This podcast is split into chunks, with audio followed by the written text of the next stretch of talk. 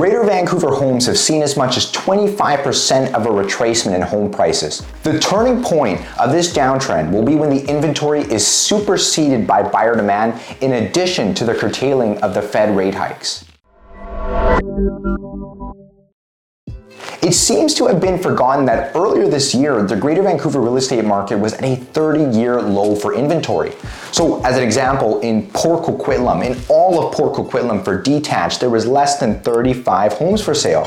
This number today has more than doubled, and homes have seen a retracement of up to 20%. So, consider this the more inventory means buyers have more options and are less likely to be put in a multiple offer situation in comparison with the past 24 months. A reduction on home prices is a few times in a decade opportunity for consumers to purchase into our globalized market.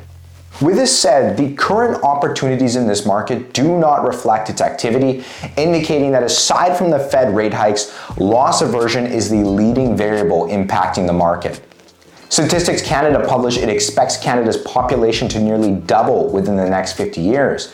This population forecast our market being landlocked and the past data shows it's only a short while before the market changes its direction. 2008 and 2016, those cycles took less than a year to bottom out and begin to have prices climb back up. 2018 was 18 months. At this point in time today, we are standing at around seven months. So, if the data stays true, within the next year, home prices will bottom out and begin their ascent back up to surpass the previous highs in prices, as it has happened in every other cycle. So, be alert, contact your realtor to understand your options, and thank you for your time.